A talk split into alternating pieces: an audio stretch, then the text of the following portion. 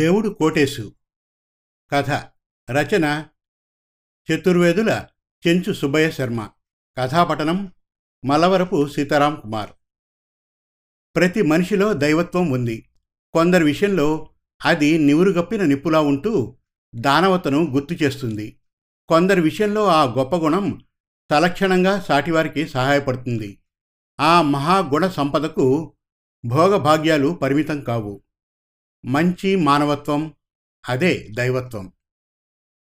రంగా మూసి ఉన్న తలుపును తట్టి పిలిచాడు కోటేశు. అతని పక్కన భార్య లక్ష్మి ఉంది. పాతిక సంవత్సరాల తర్వాత కోటేశు తన ఊరికి భార్యతో కలిసి వచ్చాడు. తన పినతండ్రి కొడుకు రంగాను తన ఊరిని తన యజమాని రామచంద్రరావు గారిని చూడాలని. కోటేశు రెండవ పిలుపు విని రంగా తలుపు తెరిచి వరండాలోకి వచ్చాడు. రంగా కోటేశు కన్నా మూడు సంవత్సరాలు చిన్నవాడు. ప్రస్తుతం కోటేశు వయస్సు అరవై సంవత్సరాలు. అతని ఇల్లాలు లక్ష్మికి యాభై ఐదు సంవత్సరాలు. అన్నా వదినలను చూసి రంగా ఆశ్చర్యపోయాడు. చాలా కాలం తర్వాత వారిని చూసినందుకు రంగా తన కళ్ళను తానే నమ్మలేకపోయాడు. కొద్ది క్షణాలు వారిని పరీక్షగా చూశాడు. రంగా నేను కోటేశును నవ్వుతూ చెప్పాడు కోటేశు. రంగా వదనంలో ఎంతో ఆనందం. అన్నా అని చేతులు జాచి కోటేశును కౌగులించుకున్నాడు. ఇన్నేళ్ళుగా ఎక్కడ ఉన్నావన్నా? అన్న గద్గద స్వరంతో అడిగాడు రంగా. నన్ను మీ వదిన్ను ఎవరూ గుర్తించని చోట కాయకష్టం చేసుకుంటూ జీవితాన్ని లాక్కొచ్చాను ఇంతవరకు. నవ్వుతూ చెప్పాడు కోటేశు. మిమ్మల్ని చూసిన నాకు ఎంతో ఆనందంగా ఉందన్నా. రండి. లోనికి చూస్తూ మంగా మంగా ఎవరొచ్చారో చూడు. ఆనందంతో పలికాడు రంగా. మంగా వచ్చింది. వారిని చూసింది. ఆనందంగా కోటేశు ఇల్లాలు లక్ష్మీ చేతులు పట్టుకుంది. అక్కా బాగున్నావా? ఎంతో ఆప్యాయంగా అడిగింది మంగ. బాగున్నాను మంగ. నవ్వుతూ చెప్పింది లక్ష్మి. నలుగురు ఇంట్లోకి నడిచారు. ఆ నాలుగు హృదయాల్లో ఒకరి పట్ల ఒకరికి ఎంతో ప్రేమాభిమానాలు. అది మానవతావాదానికి నిదర్శనం. అన్నదమ్ములు కోటేశు రంగా చెరువు కట్ట మీది మర్రి చెట్టు కింద కూర్చుని తమ గతాన్ని తలపోసుకుంటున్నారు. రంగా మన అయ్యగారు బాగున్నారా? శూన్యంలోకి చూస్తూ అడిగాడు కోటేశు. అన్నా ఆయనకేం తక్కువ? మంచి మనసున్న మహారాజు. అమ్మ వందనమ్మ ఆయనకు తగిన ఇల్లాలు. కొడుకు పరశురాం కలెక్టర్ అయ్యాడు. ఆ బాబు పుట్టిన మూడేళ్ళకు ఆమెకు ఒక పాప పుట్టింది. ఆమె పేరు పావని. పోయిన సంవత్సరంలో ఆమె పెండ్లిని ఎంతో ఘనంగా చేశారు అయ్యగారు. అల్లుడు సబ్ రిజిస్టారు వారు నెల్లూరులో ఉంటున్నారు. పరశురాం భార్య పేరు కళ్యాణి. ఆమెకి ఇద్దరు పిల్లలు. మొదట బాబు పేరు రఘు. రెండవది పాప సిరి. వాళ్ళ వయస్సు ఐదు మూడు సంవత్సరాలు. ఉండేది గుంటూరులో. నెలకు ఒకసారి ఇక్కడికి వచ్చి అమ్మా నాన్నలను చూసి రెండు రోజులు ఉండి వెళ్ళిపోతూ ఉంటాడు. రేపో మాపో వస్తాడని విన్నాను. వస్తే నీవు వారిని చూడవచ్చు.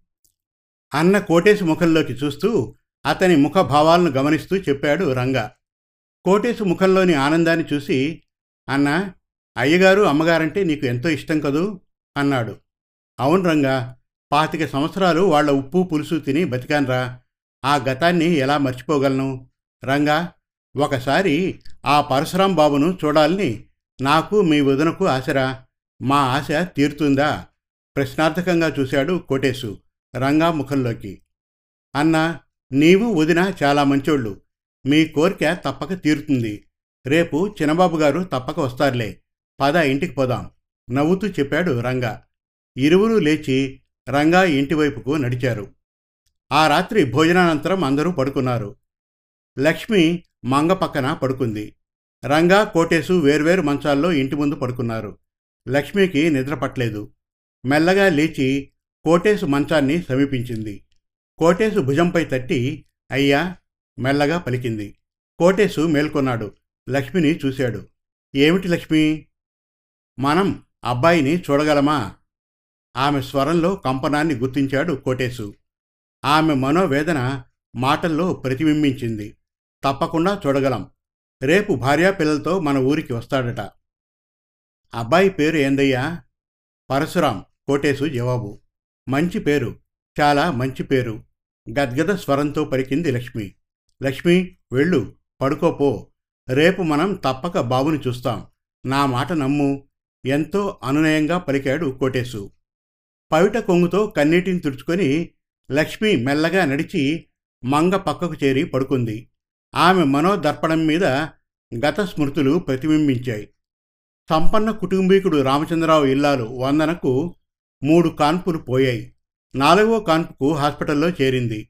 అదే సమయానికి లక్ష్మి కూడా డెలివరీకి ఆ హాస్పిటల్లోనే చేరింది. వందన బిడ్డ కడుపులోనే పోయాడు. పెద్ద ఆపరేషన్ చేసి డాక్టర్లు వందనమ్మను బ్రతికించారు. గర్భసంచిని తీసేశారు. డాక్టర్ వనజ రామచంద్రరావుకు చెల్లెలి వరుస. అన్నా వదినలకు కలిగిన కష్టానికి ఎంతో బాధపడింది. లక్ష్మి పండంటి ఇద్దరు మగబిడ్డల్ని కన్నది. బిడ్డలు తల్లి క్షేమం. వనజ సుదీర్ఘంగా ఆలోచించింది. అన్నా వదినల కష్టాన్ని దుఃఖాన్ని తీర్చాలని నిర్ణయించుకుంది. లక్ష్మితో ఏకాంతంగా తన వదినగారి పరిస్థితిని వివరించింది. ఒక బిడ్డను మా వదినకు ఇవ్వు అని లక్ష్మిని అర్థించింది. ఆమెకు ప్రాణభిక్ష పెట్టమని కోరింది. వనజ మాటలకు లక్ష్మి చెలించిపోయింది. వనజ కోరిక ప్రకారం తన ఒక బిడ్డను వందనమ్మ పక్క మీదకు చేర్చింది. ఆరు రోజుల తర్వాత లక్ష్మి బిడ్డతో తన ఇంటికి చేరింది. పన్నెండు రోజుల తర్వాత వందనమ్మ బిడ్డతో భవంతికి చేరింది. బిడ్డకు పాలిచ్చే సమయంలో లక్ష్మి మనసంతా తన మరో బిడ్డ మీదే ఉండేది. మనసులో ఎంతో ఆవేదన. నయనాలు ఎడతెరిపి లేకుండా అశ్రుధారలను కురిపించేవి. భర్త కోటేశు మాట ప్రకారం తన హృదయ ఆవేదనను దిగమింగేసి శిలాప్రతిమలా కూర్చునిపోయేది లక్ష్మి. రామచంద్రరావు తన ఇల్లాలు వందనామకంలో ఉండే సంతోషాన్ని శాశ్వతంగా నిలిచి ఉండడానికి కోటేశుని పిలిచి కొత్త డబ్బిచ్చి వారిని ఆ ఊరు వదిలి దూరంగా ఎక్కడికైనా పోయి బతకమని చెప్పాడు. యజమానే దైవంగా భావించిన కోటేశు అతని మాటల్ని శిరసావహించి నెల్లూరు జిల్లాను వదిలి ఈస్ట్ గోదావరి జిల్లాకు భార్యాబిడ్డలతో వెళ్ళిపోయాడు. పది అంకణాల స్థలం కొని పాక వేసుకుని మొదట కొన్ని సంవత్సరాలు రిక్షా ఆ తర్వాత ఆటో రిక్షా నడుపుతూ జీవితాన్ని సాగించాడు. కొడుకు వెంకయ్యకు చదువు అవ్వలేదు పదేళ్ళ వయసులో ఒక మెకానిక్ షాప్లో వదిలాడు. ఈనాటికి వెంకయ్య పెద్ద మెకానిక్ అయ్యాడు. వాడికిప్పుడు పాతిక సంవత్సరాలు. వెంకయ్య ఏనాడు తండ్రిని ఎదిరించలేదు. తల్లి తండ్రి అంటే వాడికి ఎంతో ప్రేమ గౌరవం. త్వరలో ఇల్లు కట్టి పెళ్ళి చేసుకోవాలన్నది అతని ఆశయం. ఆ లక్ష్యాన్ని సాధించడానికి రాత్రింబవళ్ళు కష్టపడి వర్క్షాప్లో పనిచేస్తాడు. తల్లిదండ్రుల్ని ఎంతో ఆదరాభిమానాలతో చూసుకుంటాడు. గతాన్ని తలపోసుకుంటూ ఉండిన లక్ష్మి మనస్సు నిద్రమ్మ ఒడిలో ఒరిగిపోయింది. దండాలు బాబయ్య కోటేశు లక్ష్మి ఏక కంఠంతో పలికారు. తమ పాత యజమాని రామచంద్రరావు గారి ముందు నిలబడి చేతులు జోడించి రామచంద్రరావు గారు కళ్ళద్దాలను సవరించుకొని వారు ఇరువురిని పరీక్షగా చూశారు. గుర్తించాడు. ఓ కోటేశు లక్ష్మి బాగున్నారా? ఆప్యాయంగా పలకరించాడు రామచంద్రరావు. అంతా తమ దయ్యయ్యా బాగానే ఉన్నాం. ఎంతో వినయంగా చెప్పాడు కోటేశు. వందనమ్మ వరండాలోకి వచ్చింది. వచ్చిన వారిని ఆశ్చర్యంగా చూసింది. వారి పేర్లను వందనకు రామచంద్రరావు చెప్పాడు. వారిని ఆప్యాయంగా పలకరించింది వందన. కారు వచ్చి వరండా ముందు ఆగింది. పరశురాం కళ్యాణి పిల్లలు రఘు సిరి కారు నుండి దిగారు. వారిని చూసి రామచంద్రరావు వందనమ్మ ఎంతో ఆనందంతో పలకరించారు. పిల్లలు రఘు సిరి నానమ్మ తాతయ్యలను సమీపించి వాళ్ళ కాళ్ళను తమ చేతులతో చుట్టేశారు. మనవరాల్ని వందనమ్మ మనవణ్ణి రామచంద్రరావు ఎత్తుకున్నారు. ఈ దృశ్యాన్ని చూసిన కోటేశు లక్ష్మీల నయనాలు పరవశంతో ఆనందంతో చెమ్మగిల్లాయి. వారిని చూసి రామచంద్రరావు కోటేశు ముఖంలోకి చూస్తూ కోటేశు మన అబ్బాయి కోడలు మనవడు మనవరాలు గుంటూరులో ఉంటున్నారు. నవ్వుతూ పలికాడు రామచంద్రరావు. పరశురాం కోటేశును లక్ష్మిని పరీక్షగా చూశాడు. నాన్న వీరు తండ్రి ముఖంలోకి చూస్తూ అడిగాడు. వీరు మన ఊరి వారే కానీ ఇక్కడ లేరు. ఈస్ట్ గోదావరి ప్రాంతంలో ఉంటున్నారు. నన్ను మీ అమ్మను చూడాలని వచ్చారు. దరహాస వదనంతో పలికారు రామచంద్రరావు. నమస్కారం అండి సవినయంగా చేతులు జోడించాడు పరశురాం. కోటేశును లక్ష్మిని పరీక్షగా చూస్తూ. పరవశంతో కోటేశు లక్ష్మి పరశురాంని సమీపించారు. వారి హృదయ ఆనందం వర్ణనాతీతం. పరశురాంకు మదిలో వారి పట్ల పూజితాభావం. అందుకే వినయంగా నమస్కరించాడు. కోటేశు లక్ష్మి పరశురాం చేతులు పట్టుకున్నారు. పైనుంచి క్రింది వరకు రెండు మూడు సార్లు పరీక్షగా చూశారు. వారి కంఠం బొంగురుపోయింది. మాటలు కరువైనాయి. నయనాలు అశ్రుపూర్త్యాలైనాయి బాబు పాతికేళ్ళ కిందట తమన్ని చూశామయ్యా. ఇప్పుడు మిమ్మల్ని ఇలా చూస్తుంటే మాకు ఎంతో సంతోషంగా ఉందయ్యా. మీరు మీ ఇల్లాలు బిడ్డలు నిండు నూరేళ్ళు చల్లగా ఉండాలయ్యా. చల్లగా ఉండాలి. అతి ప్రయాసతో ఆనంద పారవస్యంతో పలికి తన చేతిని పరశురాం తలపై ఉంచాడు కోటేశు.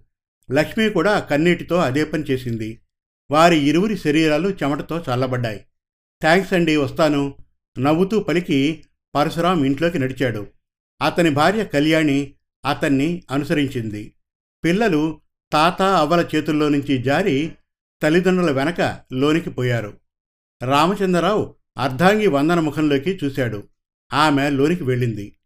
కోటేశు ఊరికి ఎప్పుడు వెళ్తున్నారు? రామచంద్రరావు గారి ప్రశ్న. యజమాని ముఖంలోకి చూశాడు కోటేశు. ఆ ప్రశ్నలోని అర్థాన్ని గ్రహించిన కోటేశు నవ్వుతూ అయ్యా ఈ లక్ష్మికి మిమ్మల్ందరినీ చూడాలని ఆశ. దాని కోరిక తీర్చాలని ఇక్కడికి వచ్చాం.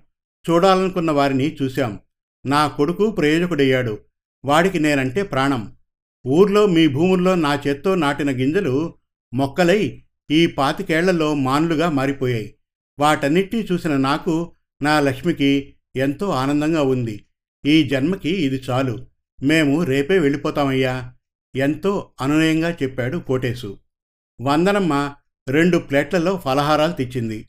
కోటేశుకు లక్ష్మికి అందివ్వబోయింది. వద్దమ్మ రంగబావ ఇంట్లో తినేసి వచ్చాం. కడుపులో సందులేదు తృప్తిగా ఉంది. వెళ్ళొస్తాం. చేతులు జోడించింది లక్ష్మి. కొద్దిగా తీసుకోండి రామచంద్రరావు గారి పలుకు. వద్దయ్యా లక్ష్మి చెప్పింది నిజం. ఇక మేము వెళ్తామయ్యా. వినయంగా చేతులు జోడించి కోటేశు వరండా మెట్లు దిగాడు. లక్ష్మి అతన్ని అనుసరించింది. రంగా ఈ ఉత్తరాన్ని అయ్యగారికి ఇవ్వు మడిచిన కాగితాన్ని కోటేశు రంగ చేతిలో ఉంచాడు. ఏమిటన్నా విషయం? ఏం లేదురా. వారికి నేను రుణపడి ఉన్నాను. దాన్ని తీర్చేశాను. అదే ఇందులో రాశాను. వారికి ఇస్తావు కదూ? తప్పకుండా అన్నా. ఇక మేం బయలుదేరుతాం. మంచిది పదండి. నేను బస్టాండ్ దాకా వస్తాను. కోటేశు లక్ష్మి మంగకు పిల్లలకు చెప్పి బస్టాండ్కు బయలుదేరారు. రంగా వారితో బస్టాండ్కు వచ్చాడు. బస్సు వచ్చింది. వారిరువురు ఎక్కారు. బస్సు కదిలింది.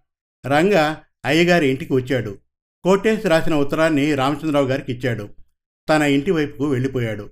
రామచంద్రరావు కాగితపు మడతను విప్పి చూశాడు. అయ్యా పాతిక సంవత్సరాలు మీ సేవ చేసుకుంటూ మీ ఇంటి ఉప్పు పులుసు తిన్నాం. బాబును చూడాలని ఈ పాతికేళ్ళుగా లక్ష్మి నన్ను ఎన్నోసార్లు కోరింది. మాకు వయసు అవుతూ ఉంది కదయ్యా. కట్టుకున్న దాని ఆశను తీర్చాలని మన ఊరికి వచ్చాను. ఆ దేవుని దయవలన మా కోరిక నెరవేరింది. నా బిడ్డను కోడల్ని మనవడు మనవరాల్ని చూశాము. ఇప్పుడు మా మనస్సు ఎంతో శాంతిగా ఆనందంగా ఉందయ్యా. పాపం మీరు భయపడ్డారు కదూ. మేము ఆ బిడ్డతో చుట్టరికాన్ని కలేస్తామని అందుకే తమరు అడిగారు. ఊరికి ఎప్పుడు వెళ్తారని. అయ్యా మేము చాలా పేదవాళ్ళం. ఆ మా పేదరికం ఆస్తిపాస్తుల విషయానికి వర్తిస్తుందేమో కానీ గుణానికి నీతి నిజాయితీకి కాదయ్యా. ఆ దేవుడు మాకిచ్చిన ఆస్తి అవేనయ్యా. మాట ఇచ్చి తప్పడం మాకు తెలవదయ్యా. మా బిడ్డను చూడాలని వచ్చాం చూశాం. కానీ తమరు నా చిన్న బిడ్డను గురించి ఒక్క మాట కూడా అడగలేదంటే మీ దృష్టిలో మాకు ఉన్న విలువ నాకు బాగా అర్థమైందయ్యా. మీ దంపతులు నా పెద్ద బిడ్డ కోడలు వారి పిల్లలు నిండు నూరేళ్ళు చల్లగా ఉండాలని ఆ దేవుణ్ణి కోరుతున్నానయ్యా. ఇక ఈ జన్మలో మేము ఈ ఊరికి రాము. మీకు ఎలాంటి కష్టాన్ని కలిగించము. నా మాటను నమ్మండి. ఇట్లు కోటేశు. కోటేశు మనస్తత్వానికి రామచంద్రరావు చెలించిపోయాడు.